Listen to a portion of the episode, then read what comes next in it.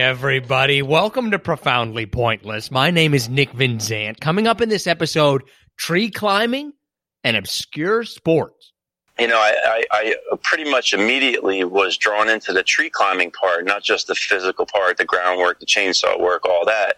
Uh, something about the working at height appealed to me. I lived it all year round. You know, for 20 some years, I competed at the world championships and all year round. I would think about it. I would tweak my gear. I would keep an eye out for new gear and I would even create new techniques. And they always have these grand trees. Some of the most beautiful, majestic trees I've ever climbed were in competitions. You know, I could think of trees in Nashville to Hawaii to over in the UK where uh, Australia where these trees are just magnificent. So I want to thank you guys so much for joining us. If you get a chance, like, download, subscribe, share. We really appreciate it. It really helps us out. So, our first guest does something that we all have done. Everybody's climbed a tree pretty much, right? The difference is is that he is one of the best in the world, if not at one time the best in the world at climbing trees. And I think that he has this fascinating story both in terms of what competitive tree climbing is, but also how somebody can just become really, really, really good at something that they're passionate about. This is three time world champion tree climber, Mark Chisholm. Was this something that you wanted to get into, or was this something that just kind of happened? Well, you know, it's it's uh, it kind of just happened. Um, every aspect of of what I do is wrapped in tree care, arboriculture in some fashion. It, it really started when I was a young kid. I grew up in the industry.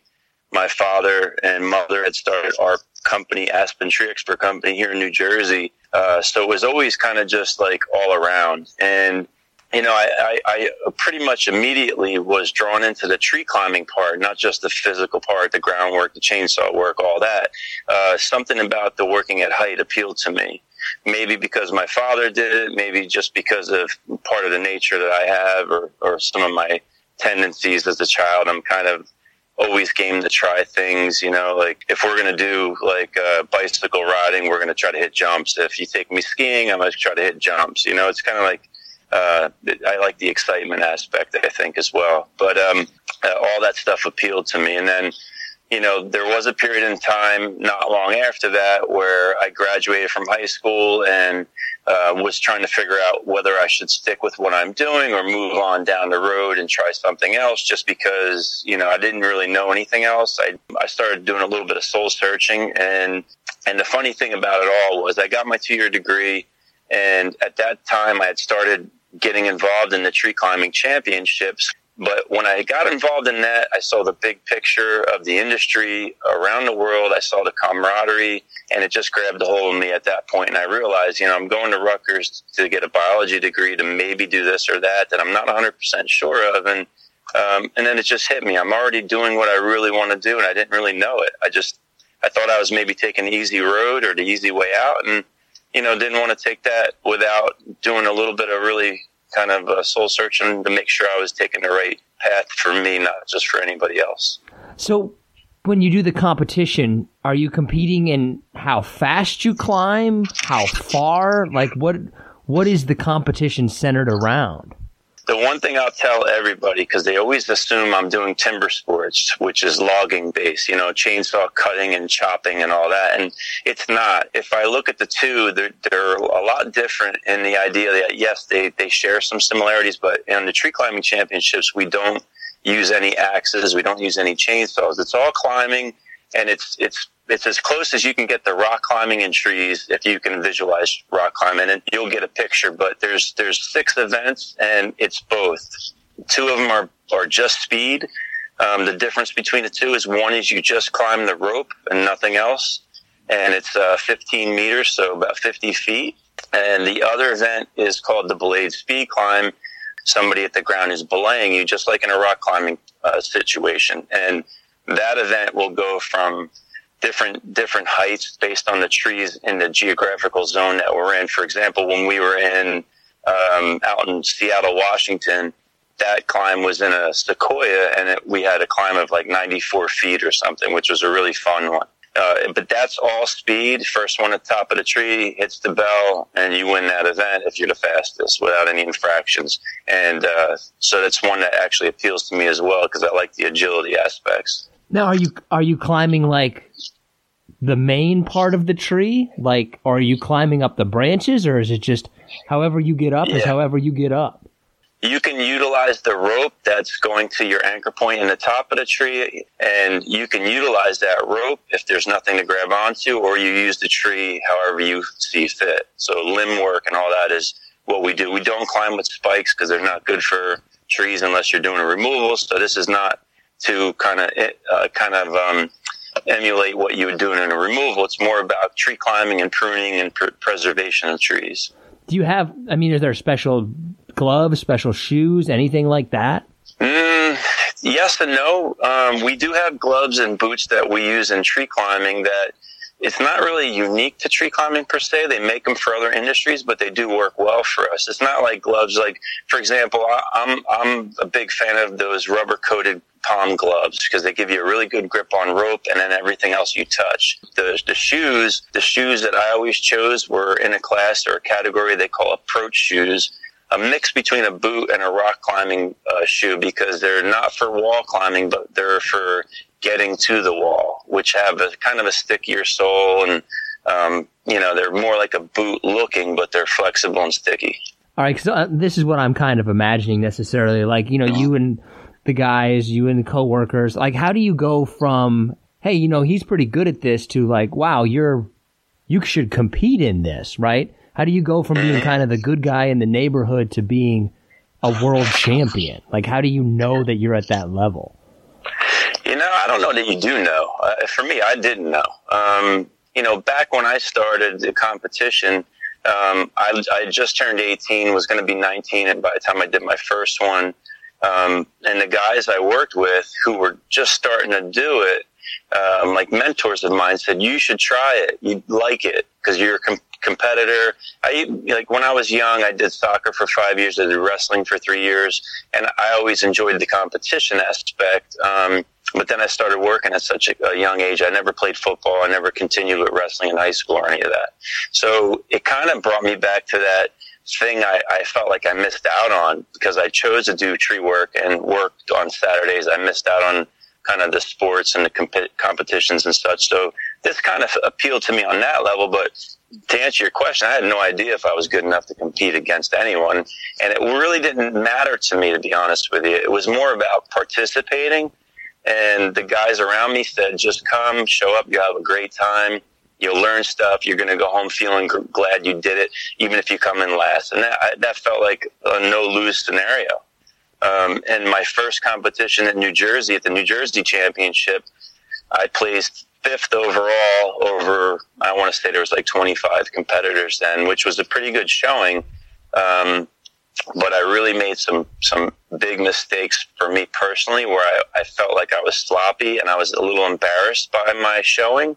And everybody supported me and said, no, you did great. What are you talking about? But I knew what I did wrong. And it kind of fueled me to want to come back and show myself that I could clean that up and do better and learn these other parts of the competition. I didn't really notice scoring, for example. Um, so it was a process, but I didn't know if I'd be good at it. And it wasn't until this, the, the second year in New Jersey where I took second to the guy who was the champion the year prior and that year. And I got close to him and I started watching and learning and people would share things that I really said, you know, I think I could probably do pretty good at this, but it wasn't with any like monster goals or dreams. I just wanted to come back and do better than the year prior. What, why are you good at it though? Is it is it a physical thing? Like, do you identify a um, path well? Like, what about you makes you good at it? You know, there's a there's a lot of ways to answer that because there's a lot of different components that I think you need to understand to get good at any event, including this one. So, I think obviously physical ability has a lot to do with it because you're doing a physical thing you need to have agility. You need to have upper body strength. You need to have balance and all these different things you would need for any real athletic event. But I think you've got to learn how to um, also be kind of mentally able or mentally strong in the competition arena because it's just you against yourself and everybody else. You know, it's not a team event. Um, you have to go in there and know that whatever happens is your fault. Whether you do good or bad is up to you. And if you're not happy with that, then you need to prepare better. Preparing means physically, preparing means mentally. Um, preparing can mean um, learning the event, learning how you can get better scores, watching what other people did around you that were better than you in each event so you can draw from that. And then maybe uh, for me personally, what helped me excel is I think I was very passionate about it and I lived it all year round. You know, for 20 some years I competed at the world championships and all year round I would think about it. I would tweak my gear. I would keep an eye out for new gear and I would even create new techniques that I wanted to showcase at the event if I got the opportunity. And I think that wholehearted, all inclusive submersion in the event while I'm at work, while I'm at home on Sundays practicing and thinking about it is what drove me to become better. That and, you know, the people around me brought me up in that each year I would compete I would watch and learn and gather from everyone around me. And if they got better, I somehow got better. And it made me say, I can't be this level next year or I'm going to be left in the dust. So I need to get better even from here on out. And every year it was a push to get better. Are you all, is everybody on the same tree? Or do you climb different trees? Because I feel like one tree might be easier than the other tree necessarily, right? Yeah, no, we all follow the same track. Every event is identical for everybody. I'll give you the, the general kind of aspect of the event. There's five preliminary events. Everybody competes in those five preliminary events that add up a total point score. And you can win or lose every single one of those events by itself, but you gather points if you point, uh, place in anything across the whole board. And as you participate in all five, at the end of that, that day, um, the top five men and at the time the top three women would go on and compete in one more event the next day um, called the Masters Challenge, which is one event and everybody does the same tree, but you have freedom to do it any way you want. Meaning every every station you can go in any order you want, use any gear you want, as long as it's safe and approved and best practice. What's kind of your basic strategy? Like when you approach the tree, what do you have? What's your strategy going into it? Um, you know what I always try to do, and I was not always successful at this event where I probably could have been. Looking back now, I think I I let things change my judgment based on what I was thinking at the time. But looking back, I see I see it a little differently now, and I think what the real kind of blessing, if you will, is if you can see how to how to solve that climb or solve that puzzle, so to speak, utilizing your best attributes, your best skills, rather than doing it like someone else did in the past or would do because you think they're the best climber or they had the best climb last year and they beat you doing a certain way um, I think when I did the best is when I walked into that event and said, I'm just going to do my climb like I see the best way to climb this tree, not like, not, not factoring in anything other than what I see for this tree. Do they rate the trees on a difficulty level, kind of like rock climbing is? I actually thought of that myself years ago. We talked about that idea of doing different ratings or, but what they actually do is we typically move around to a city anywhere in the world that, that it's kind of like a, it's kind of like the Olympics where they plan it like four years out, you know, where you're going to be every, for the next four years. And, and it goes to a place that typically has some beautiful parks, natural areas where they can host this event. And they always have these grand trees. Some of the most beautiful, majestic trees I've ever climbed were in competitions. You know, I could think of trees in Nashville to Hawaii to over in the UK where, uh, Australia, where these trees are just magnificent. So, the Masters Challenge is never going to be the easiest tree in the park. It's always going to be the largest, most technical tree that you can imagine. And the guys and women that create the climbs are tend to be some of the best world champion, ex champion climbers that, that help set these up. So they make them very challenging and difficult. So in the simplest answer is they'll put it at the, the highest level of difficulty that the tree in the parks will allow in, in the region we're in. So they're always a very difficult climb. Can you can people make a living off of this?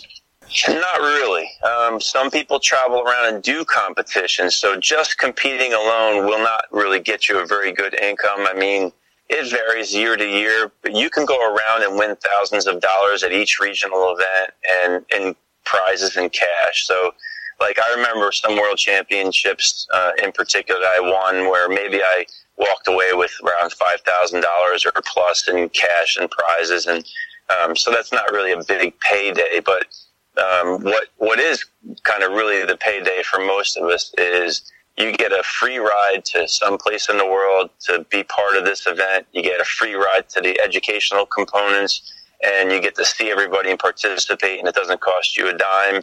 Um, everything's covered, travel inclusive. So that's the real payout for most people to that to get to that level and be part of the event and not have to come out of pocket on it. And if you win something, it's just you know great, thank you, and and it's great to have that extra. But I think um, like for people like myself, what what ends up paying more bills in the long run is when you become of value to you know the industry because of your credentials and some of those may be based on the competition as well for example you know a brand ambassador uh, to some some organization or company that says we think you're a good fit for us and they'll pay you to do whatever advertising marketing or education are you ready for some of the listener slash harder questions Absolutely. Best type of tree to climb?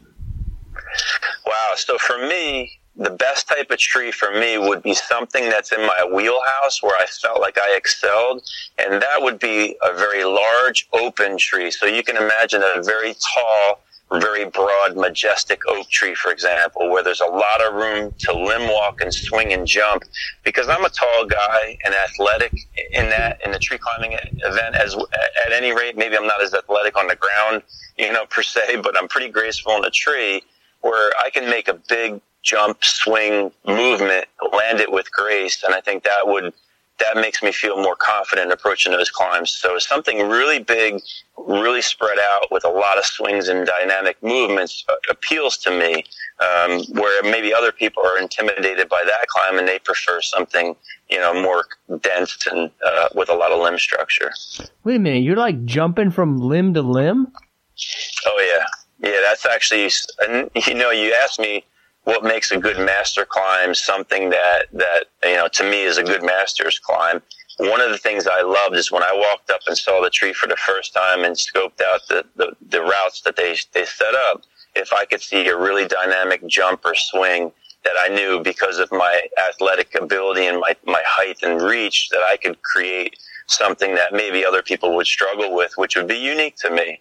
And it would make other people who, you know, at the end of the day, if you're watching a world championship event, what you want to be is if you're an arborist, a tree climber from wherever you are in the world and you've never done this, you want to see something that impresses you, just like when you watch professionals do anything, right?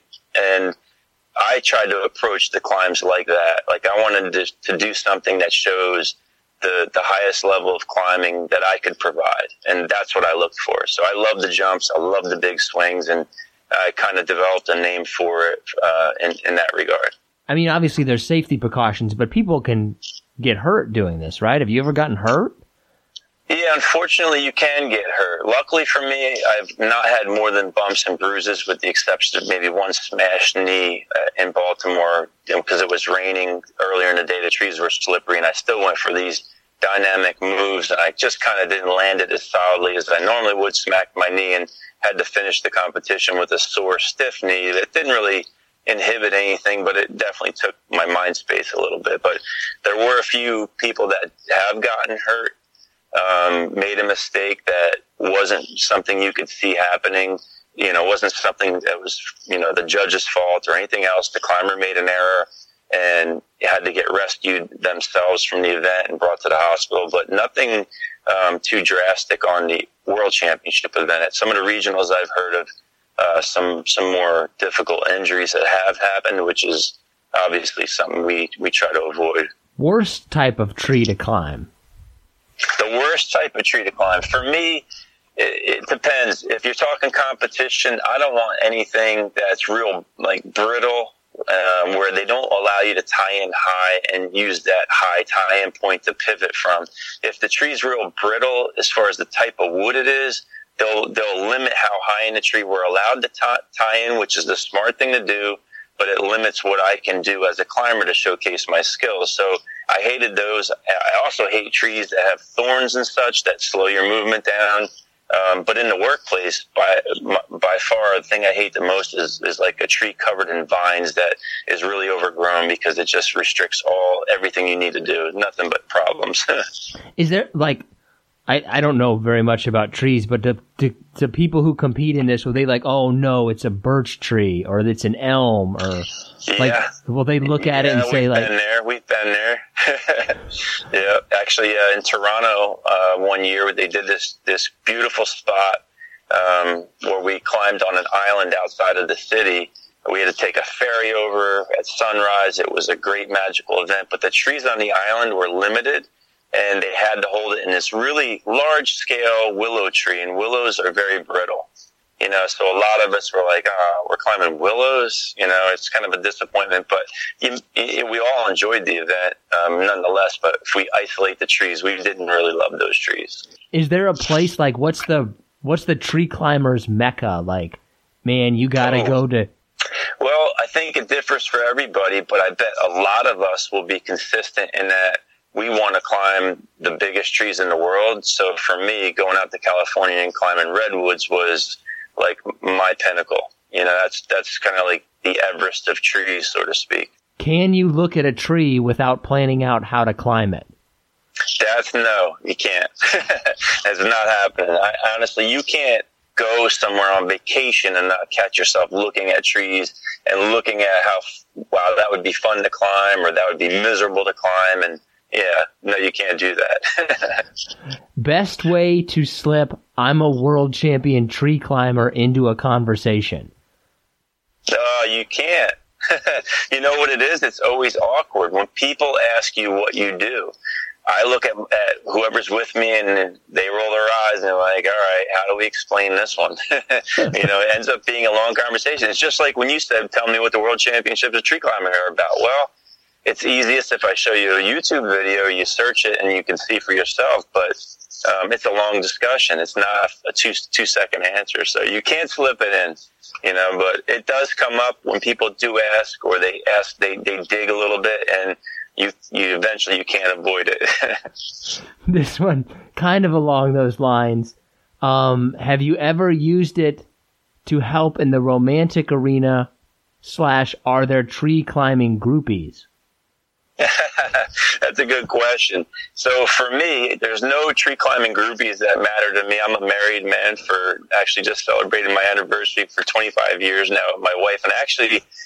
I met her because of the World Championships oh, cool. because I was in I was in Halifax, Nova Scotia, and after the event was over that night is when I met her early that night, and it, it's a long story after that. But eventually, that's she ended up being my wife. So yeah, it could happen, but she was not impressed by tree climbers or tree climbing. That that's not what uh, what worked for me. But I I definitely think there's uh, there's some people that think that it works for them. I've heard them talk about it, but I don't know about that.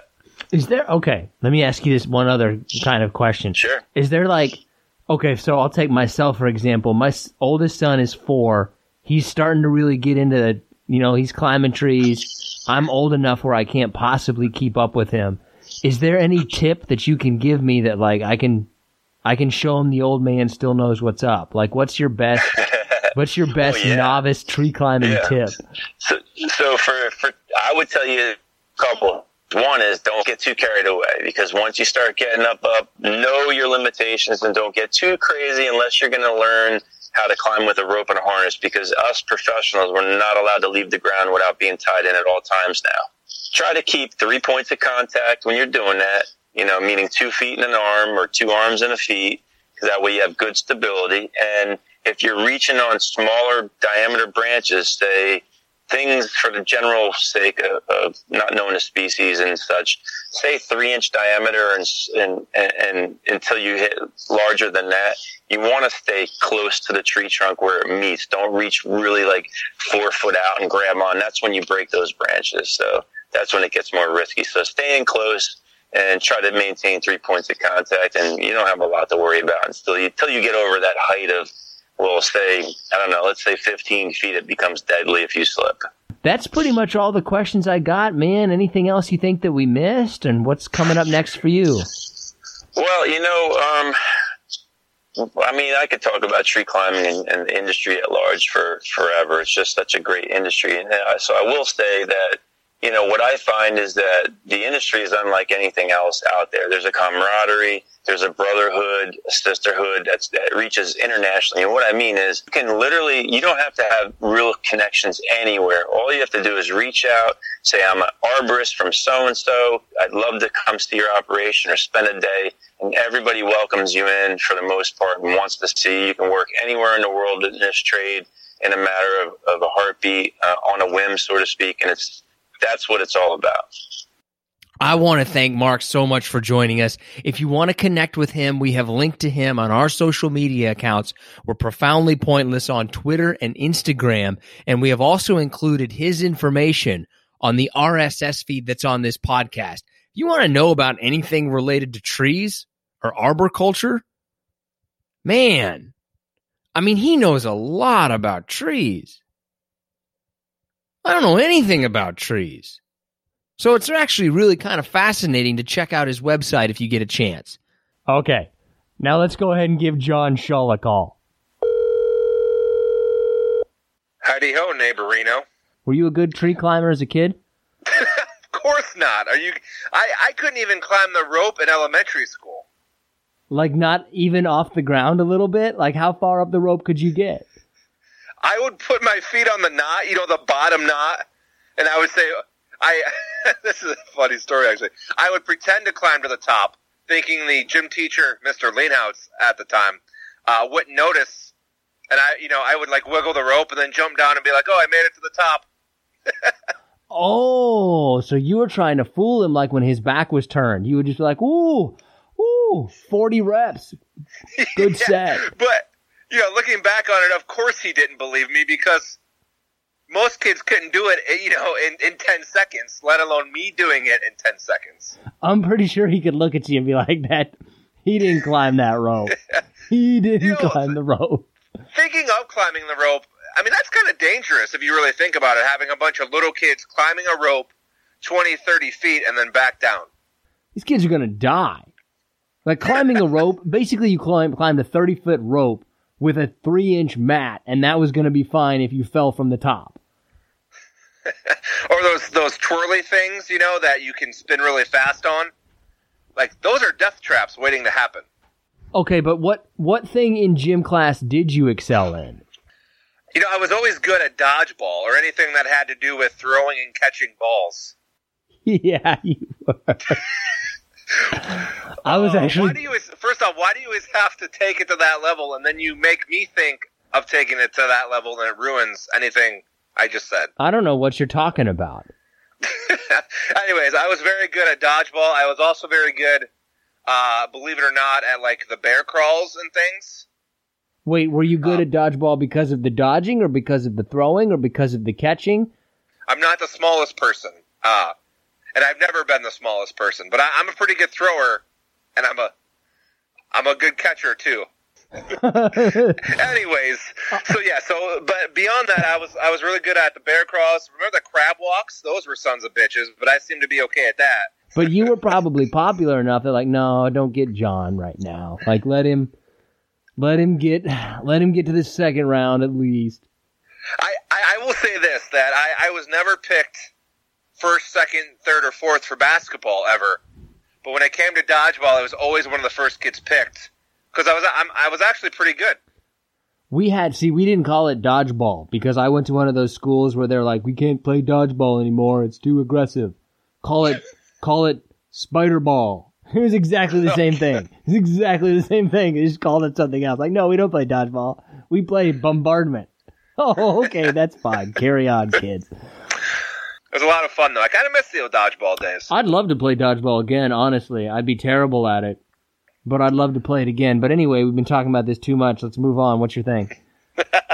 My thing. Let's give some shout outs. I, was working on that. I hope you liked it. Um, uh, right. Not very long. Not long enough. uh, all right, Jill Flatman, appreciate you. Uh, Jordan, Oliva, uh, Irene, Charles Lloyd. Thank you all for checking us out on Twitter this past week. Uh, heading over to the Instagram, uh, Victor Easton, Brennan Sutcliffe, Dakota, Toby, and Michael Ferguson. Appreciate all you guys uh, checking us out on the gram. oh my God! Don't say that. I knew. I, you know what? I wasn't going to. I only did it because I, I knew. I knew you were just waiting for it, and I, I, I fed it to you. Is Dakota Um, spelled? How is Dakota spelled? Like the state, or do they spell it with like an interesting way? No, I like Dakota. I like the state. Okay, that's appropriate. I'm okay with that name as long as it's spelled correctly. If you're gonna be D like Dakota, D A K K O T A, I don't even know how to spell Dakota. D A K O T A. Oh. Oh boy, aren't you how a you- history? Like, aren't you a geography guy? Oh, I didn't realize that. Well, n- no, obviously not. How do you spell Dakota? D A K O T A. Yeah. Oh, okay. All right. Well, let's move on. All right. Uh, let's see here. Uh, would you rather work with a person who is a complete asshole, or a person who is just a compulsive liar? I don't really know what the difference is.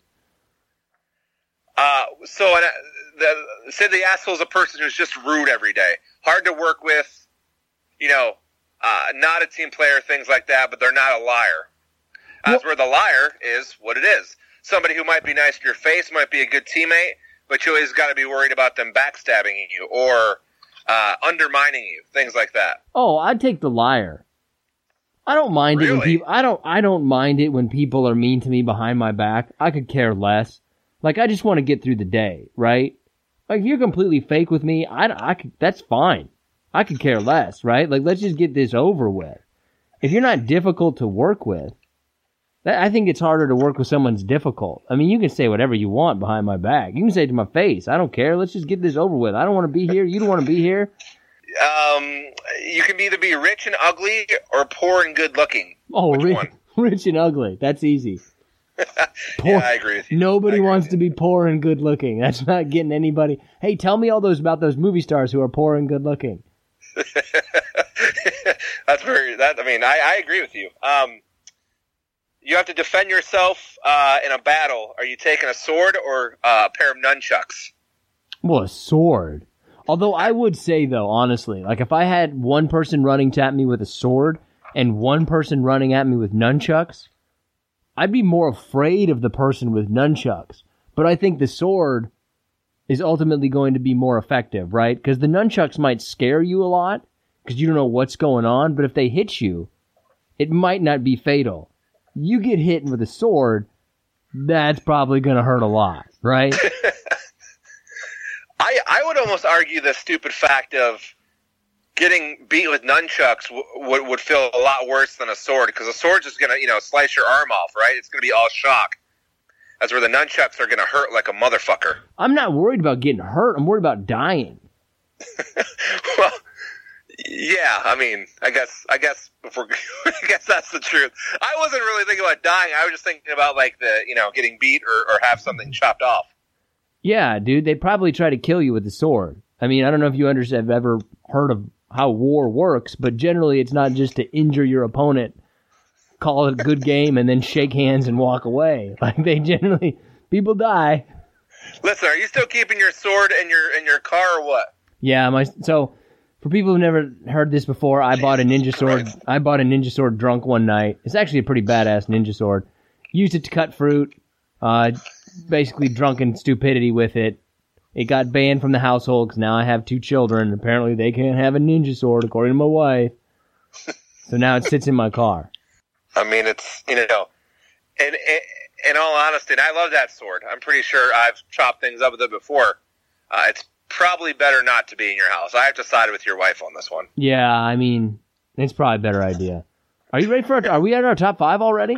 Yeah, and I'm inter- uh, Let's do it. I'm I'm I'm excited. I, I'm ready to go.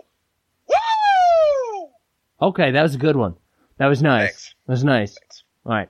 Uh, so our top five is top five obscure sports, and I'm generally looking thinking about stuff that, right? Because we've heard of extreme ironing, but I don't feel like that counts. Like it has to have been on TV at some point, right? That's the level of obscurity that we're talking about. But it obviously can't be football, baseball, basketball. What's your number five?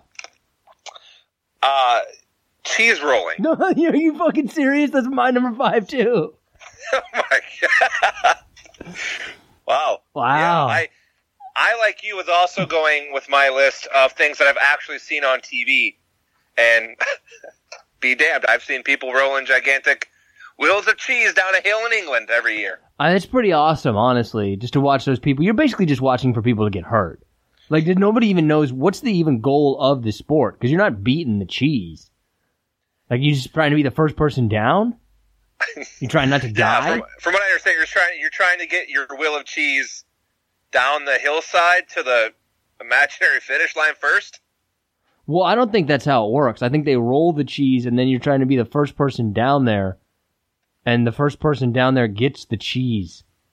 But everybody's No. seen this thing, right? It's where all these people go falling down a hill like idiots.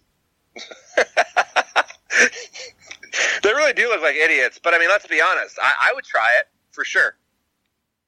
I mean, you would think that just by walking, you could probably beat most people who've fallen and hurting themselves. Yeah, yeah. I feel like if you're in that, I feel like whether or not like common sense is gone, right? You have to jump and fall down the hill. No walk. Don't be that guy. Couldn't you just roll down? I feel like rolling down would be relatively safe. I would hope that they would kind of clean the rocks off of the course. That seems a little bit dangerous. I, for some reason, I don't. They probably don't, but there probably aren't a lot of rocks in that hillside, anyways. Right. We know a lot about geography here. Don't even question us. What's your number four? How do you spell Dakota? Um, Jolly Ball, which is a combination of juggling and volleyball. I've never even heard of that. What do you? Yeah, so so basically, it's uh, uh, we know what juggling is. You know how volleyball is played. If if you don't, I'm not going to waste your time. Either way, when you, you you get hit the ball, you have to like juggle it in the air a couple of times before you send it back.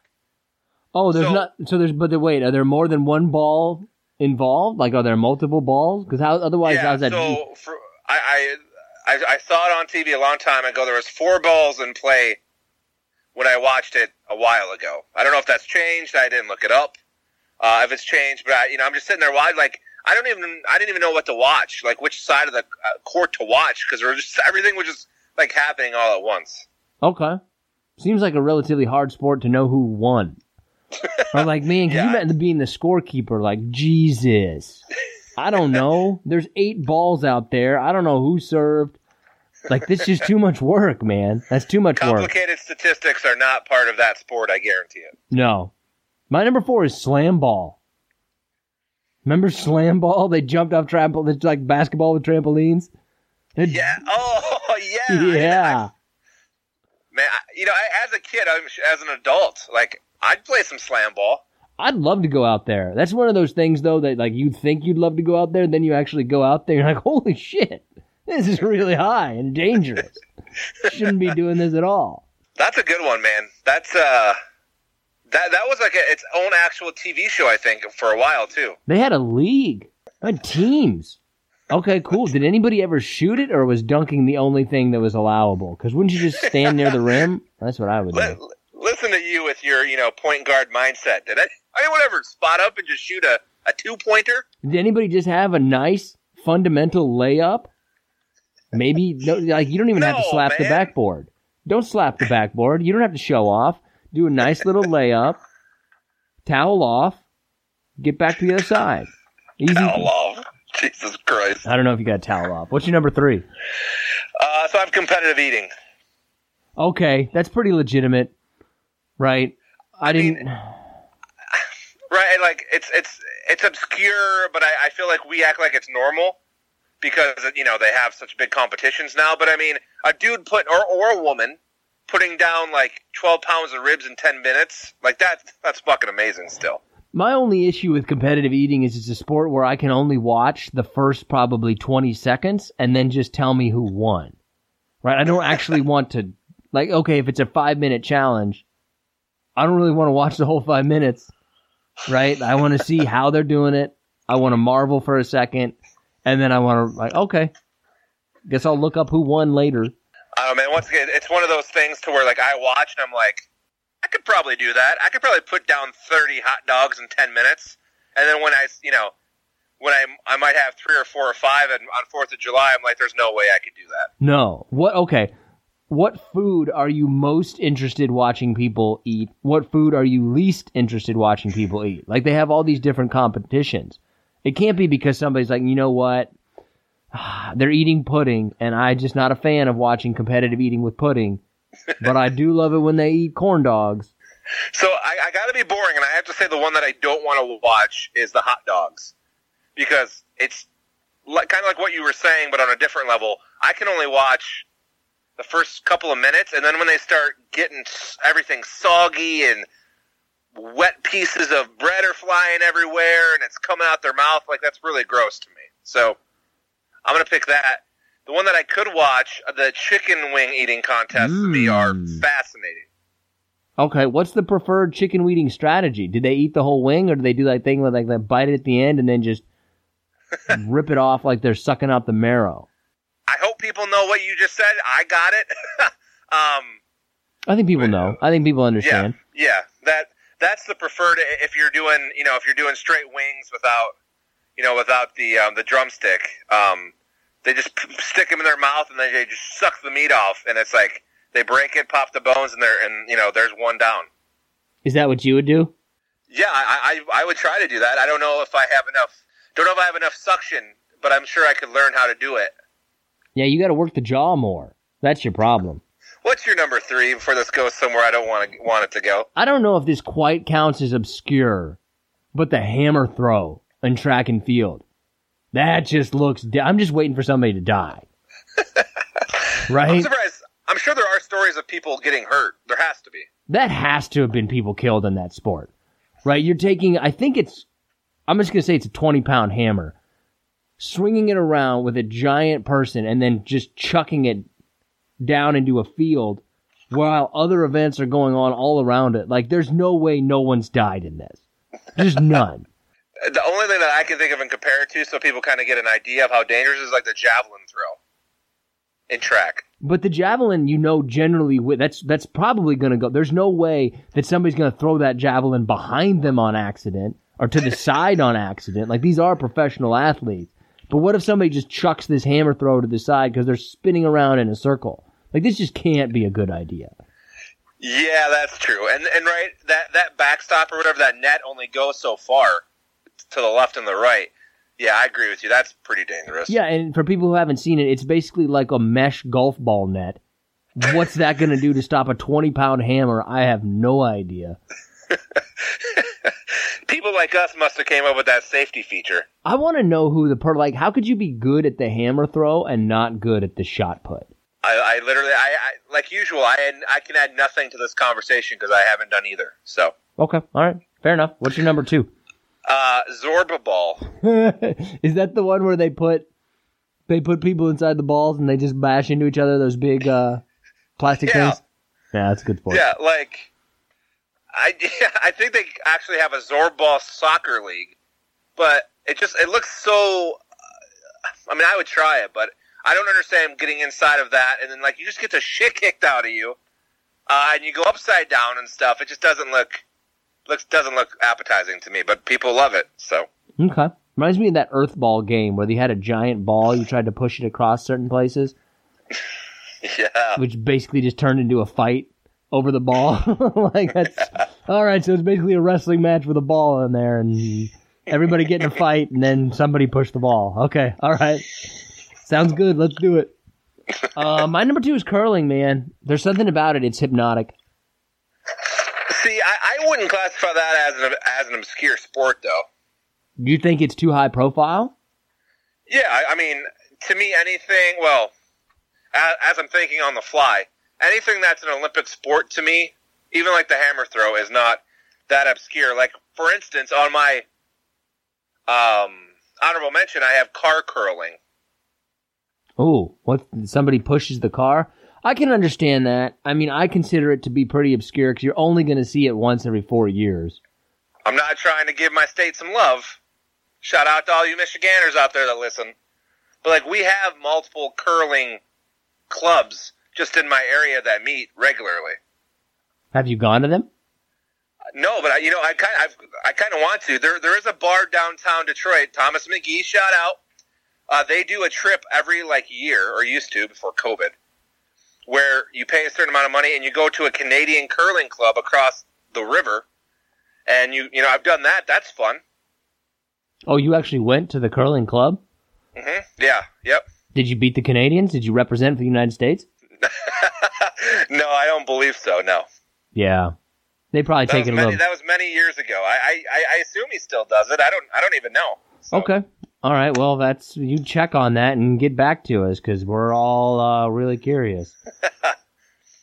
What's your number Uh, one? My number one, drum roll, uh, which I won't do, uh, is wife carrying. I've seen that before. I really thought you were going to go with something else. I was like, wait a minute. How that shouldn't be a sport. Oh, wife curling. Wife carrying. That makes more sense. Yeah, wife carrying. Uh, I mean, I think it's done once or twice every year, and I just, you know, some of these, some of these poor guys, either they're not strong enough, or you know, there's a like a certain kind of rhythm that you have to be in, and they're not in it, and you know, it just, I, I don't know. I'm fascinated by it. I never turn it off when I see it.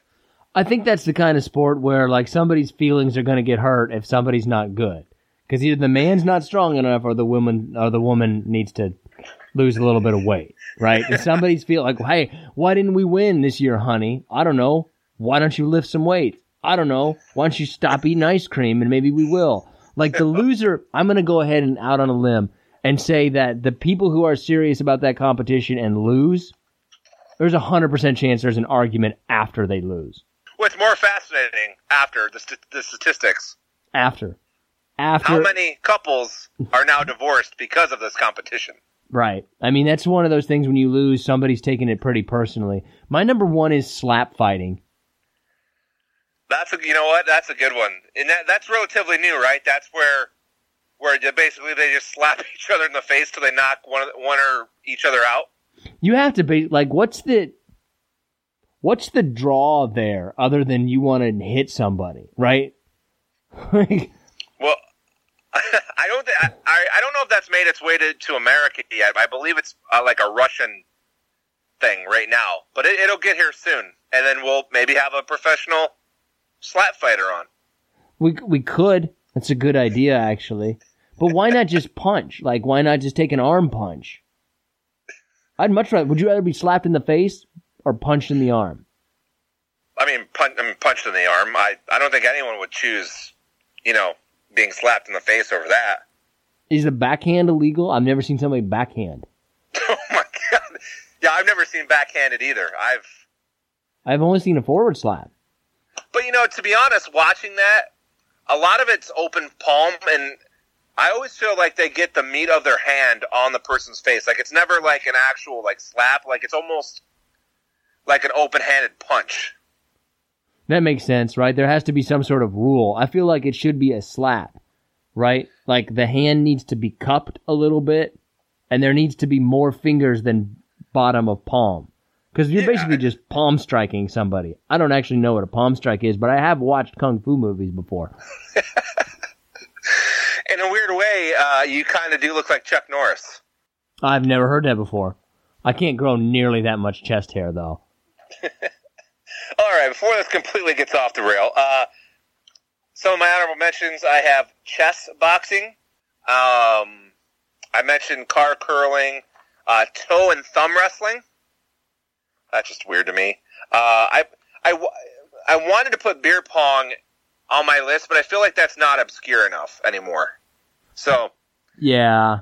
it didn't get on there. And then I, I, I put on cricket racing because apparently that's a sport like in Australia, which I had no idea. Um, and then uh, and then I also have sandbag racing, which does not look like fun at all. So What is sandbag racing? uh, so I actually watched a YouTube clip. Uh, it's whoever can carry the most amount of sandbags at the same time, twenty feet. Oh, so it's like a meathead sport. Yeah, yeah, yeah. It's uh, like I, I think I I watched a guy like carry eight or something, which you think it's not a lot, but imagine like the width of your shoulders to be able to carry that many sandbags at once. I mean, depending on how heavy the sandbag is, I would imagine it's at least twenty pounds, twenty to fifty. I mean, you that's if you got that's one hundred and sixty pounds. If they're fifty pound sandbags, that's four hundred pounds, which would be incredible. Is he a really big guy? Yeah, he was a he was a the guy that I watched was a big guy, like a big guy. Oh, okay. All right. It's like carrying a Nick Van Zandt on your shoulders. Maybe Mm. two of you. Probably two of me, honestly.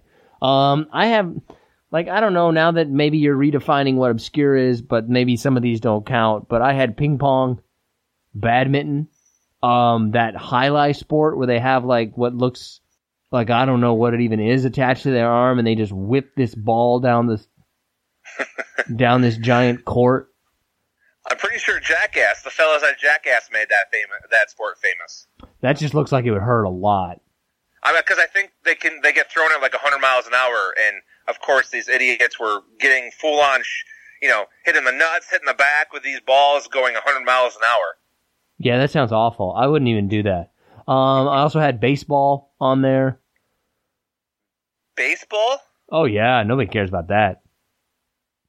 Is it even on TV? They even fin- did they even play a World Series this year? You're, I mean, I would see competitive trolling, like who controls off, someone else the cut me off best. about baseball because you were wrong. I didn't. Nobody cares about baseball. I don't care. Just because you grew up in an area that didn't have a TV doesn't mean there wasn't baseball on. Who actually who did win? I don't even know. Uh, the Dodgers won. Where are they at? Los Angeles. Hmm. Okay. I do like that one sport though, where they ski and then shoot stuff. That's always kind of cool. The um, like the like the biathlon.